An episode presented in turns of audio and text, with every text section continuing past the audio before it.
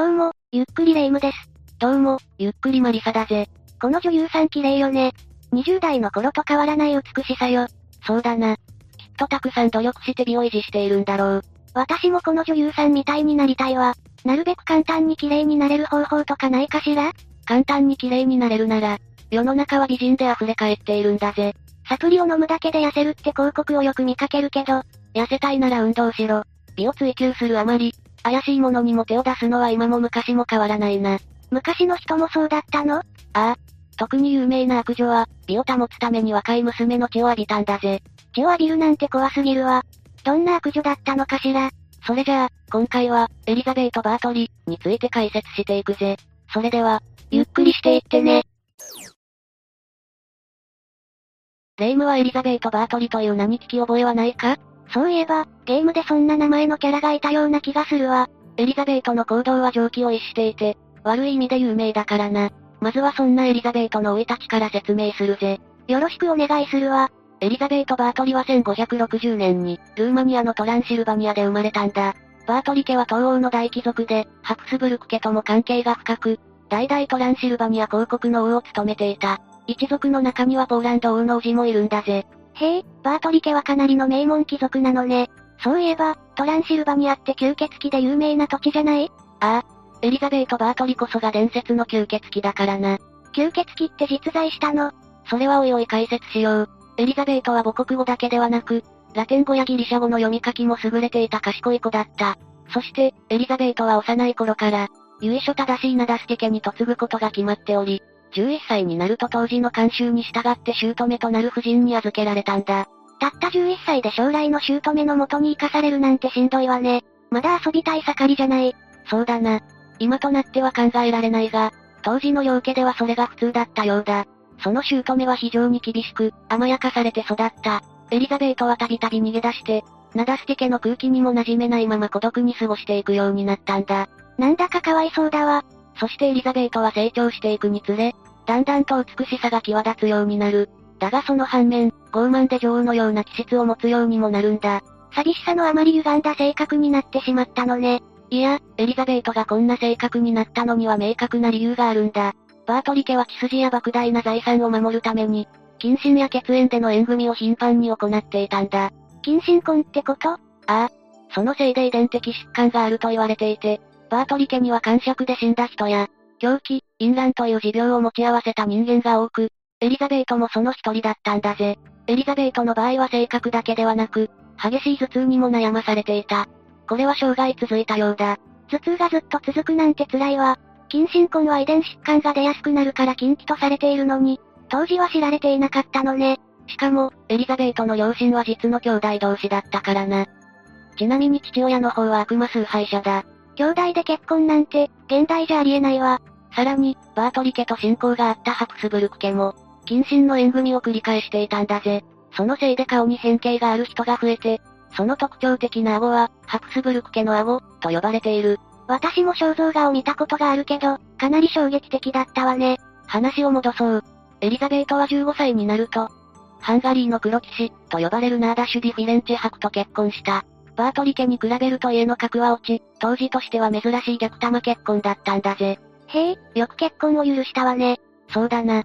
両家でどんなやりとりがあったかは明らかになっていない。そして結婚後の新居であるチェイテ城は、古い文化が、生き続けるような何もない田舎に建てられたんだぜ。エリザベートの夫はどんな人だったの？夫のナーダ守備は対オスマン戦争における、ハンガリー軍の指揮官の一人でもあり、英雄としても知られていた。だが、ナーダ守備は残虐なことでも有名だったんだぜ。エリザベートとナーダ守備は気質が似ていることもあって、夫婦仲が良く、6人の子供を授かったんだが、ナーダ守備は多忙で1年のほとんどを戦場で過ごしていたため、城にいないことの方が多かった。夫がいない田舎暮らしは、15歳の娘には厳しいんじゃないかしら。エリザベートは夫が留守にしている間、性別を問わずに多くの愛人を作って贅沢の限りを尽くしていたんだぜ。性別を問わずにすごいわね。ナーダ守備は怒らなかったの？ああ。ナーダ守備は怒ることなく、寛容にそれを受け入れていたようだ。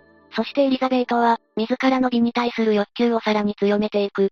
自室の鏡の前で宝石や衣装を身につけて、自分の姿を何時間も眺めて美しさに酔うようになったんだ。そんな生活から、エリザベートのナルシシズムは異常なまでに発達していく。魔女さながらに大鍋の中で液体を作るなど、若さと美容を保つための研究が唯一の生きがいとなっていった。エリザベートはとにかく美しくいたかったのね。ある日、若いメイドがエリザベートの髪を溶かしていたところ、エリザベートの髪が串に絡まってしまい、パニックになったメイドはそれを引っ張ってしまう。嫌な予感がするわ。激怒したエリザベートは髪留めでメイドの胸を、何度も突き刺して殺害したんだ。髪が串に絡んだだけで激怒して殺害するなんて、やっぱりおかしいのね。そうだな。そしてその帰り血がかかった顔を拭うと、肌が輝いて見えたそうだ。40代になったエリザベートにとって、これは奇跡のような出来事だったんだぜ。どんなに美しい人でも、年を取ると美への自信が少しずつ失われていくもんね。ああ。だからエリザベートは自分より若い女の生き血を浴びれば、綺麗になれると思い込むようになったんだ。そんなはずないのに。そうだな。しかもメイドの悲鳴を聞いた時、エリザベートの頭痛は一時的に治ったらしい。血で肌が輝いて見えて、悲鳴を聞けば頭痛も収まるなんて、エリザベートにとっては最高の発見だった。こうしてチェイテ城の地下室は、穀物庫から処刑部屋へと変貌していく。ねえマリサ、ほとんど城にいないと言っても、ナーダシュディはこの異変に気づかなかったの？むしろ召使いに対する折檻は夫ナーダシュディから教えられたと言われているぜ。そういえば残虐で有名だったって言っていたわね。ナーダシュディはエリザベートが44歳の時に亡くなったんだが、そこからエリザベートの行為はさらにエスカレートしていくことになった。ナーダシュディが亡くなったことがエリザベートの残虐行為と何か関係あるの？ああ、ナーダシュディが亡くなるとチェイテ城の最高権力者はエリザベートになる。つまりエリザベートを止められる人がいなくなったのね。そうだ。エリザベートはまず邪魔な姑を真っ先に殺害したからな。夫が亡くなってすぐに姑を殺害するなんて怖すぎるわ。ちなみに、チェイテ城に行くと帰ってこれないという、噂が密かに流れ始めるようになっても、貧乏な百姓たちはわずかな対価で喜んで娘を差し出していたそうだ。娘を差し出さないと家族が生きていけなかったのね。悲しい時代だわ。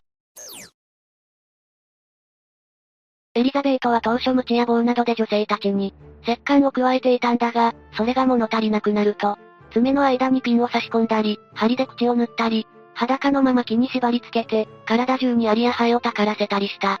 さらに口の中に両手を入れて左右に力いっぱい引っ張って口を裂く。喉の奥まで焼けた皮下希望を突っ込む。召使いたちにナイフで少女の女性器を切らせて、自分はそれを見ながら興奮したりしていたそうだ。想像するだけで、いえ、想像もしたくないほど恐ろしいわ。血を集めるだけじゃなくて、拷問するのも目的だったのね。ああ。だが、やはりエリザベートが特に好んだのは、女性に噛みついてその血をすすることだったんだぜ。吸血鬼と呼ばれるのも納得だわ。エリザベートのお気に入りの拷問器具に鳥籠というものがある。名前は可愛いけど、ろくなものじゃないんでしょ。ああ。内側に鉄の棘を生やした巨大な鳥籠を吊るし、その中に少女を入れてその鳥籠を熱した火気棒でつつくと、不安定に揺れる鳥籠の中で火気棒を避けようとする少女に、次々と鉄の棘が刺さって血が流れるんだが、その血はベッドに寝そべるエリザベートに直接降り注ぐため、エリザベートはそれを血のシャワーと呼んでいた。気が遠くなってきた。そしてエリザベートの拷問器具の中で最も有名なのが、鉄の処女と呼ばれる人形を模した鋼鉄の拷問器具だ。アイアンメイデンね。ああ。アイアンメイデンのボタンを押すと歯車が動き、両腕が上がると同時に胸の扉が開く。そして抱え込むように動く両腕に抱きしめられた少女が、空洞である胸の中へと引き寄せられると扉が閉まって、扉の内側に生やしてある多数の棘が刺さって、苦悶のうちに絶命するというものだ。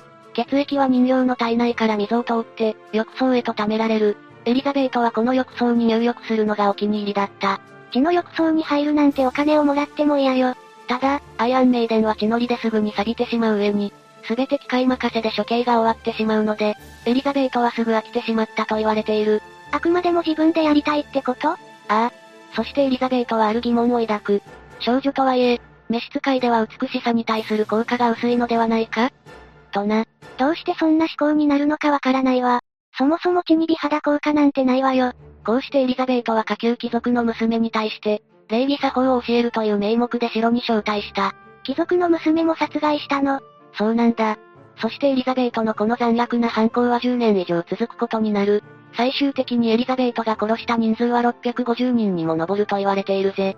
そんなに大勢の少女が田舎町で消えたら、さすがに誰か不審に思うんじゃないの？下級とはいえ、貴族の娘も混じっているのよ。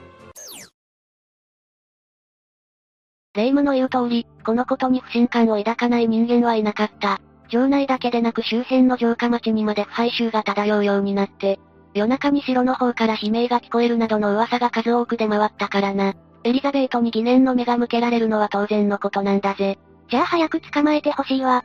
そうだな。しかし、エリザベートは大貴族の権力者だ。すぐに捕まえるのは難しいってこと？ああ。だが、決定的な証拠が手に入ったことで無事に逮捕されるぜ。きっかけは何だったのかしら？まず、エリザベートは遺体の処理をすべて召使いに任せていた。最初の頃は死体を手厚く埋葬していたものの、死者の数が膨大になってくるにつれて扱いは雑になっていく。そんなある時、死体の処理を面倒に思ったのか、少女の死体をそのまま城壁の外に投げ捨てたんだ。死体に気づいた村人たちが死体の身元を調べると、村から集められた娘ということが分かった。これでエリザベートの悪用がバレたのね。ああ。さらに弔いの旅に城に呼ばれるものの、その頻度があまりにも高いことをいぶかしんでいた神父はこの証拠を知ると、中央政府に訴え出る。そして追い打ちをかけるように、エリザベートに監禁されていた少女が脱走したんだぜ。この脱走した少女の証言が証拠となって、捜査当局が城へと向かうことになった。よかったわ。城の様子はどうだったのかしら捜査当局が城の地下室に降りていくと、地下には異様な周期が立ち込めていたぜ。そこには数々の拷問道具と、無残な死体や腐りかけの死体、そして虫の息でなんとか生きている少女たちもいた。生き残った少女もいたの？決して無事とは言えない状況だったけどな。エリザベートと召使いたちは裁判にかけられたんだが、親族の嘆願と出身地を鑑みたオーストリア皇帝の計らいにより、エリザベートは死刑を免れ終身禁錮刑となった。エリザベートの共犯者たちは斬死刑、火炙りにされたぜ。これだけのことをしておいて本人は死刑じゃないの。許せないわ。私もこの判決に納得はいかないが、当時はそれだけ出身地が重視されていたんだ。しかも650人の犠牲者のうち、裁判で立件できた殺人事件はたった80人だ。それだけしか立件できないなんて、悔しいわ。そうだな。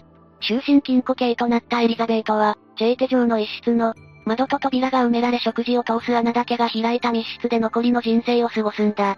窓もない部屋に閉じ込められたのね。ああ。その屋上には、彼女が本来であれば、死刑に処せられるべき重罪人であることを示すため、公主台が設置されたぜ。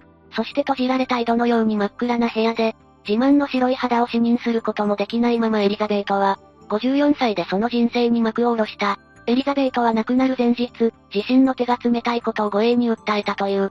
殺されてしまった少女たちのことを思うと同情はできないわ。その通りだぜ。エリザベートの遺体はチェイテ教会に埋葬されることとなったが、地元の村人の反発に遭い、生まれ故郷のエクセドに移されることになった。だがバートリ家の地下室に埋葬されたという情報もあり、現在も遺体の所在については分かっていないぜ。以上がエリザベート・バートリの生涯だ。こんな残忍な悪女がいたなんて知らなかったわ。血を浴びるのを好むなんておぞましいわね。霊夢は血を見ただけでぶっ倒れるからな。そうよ。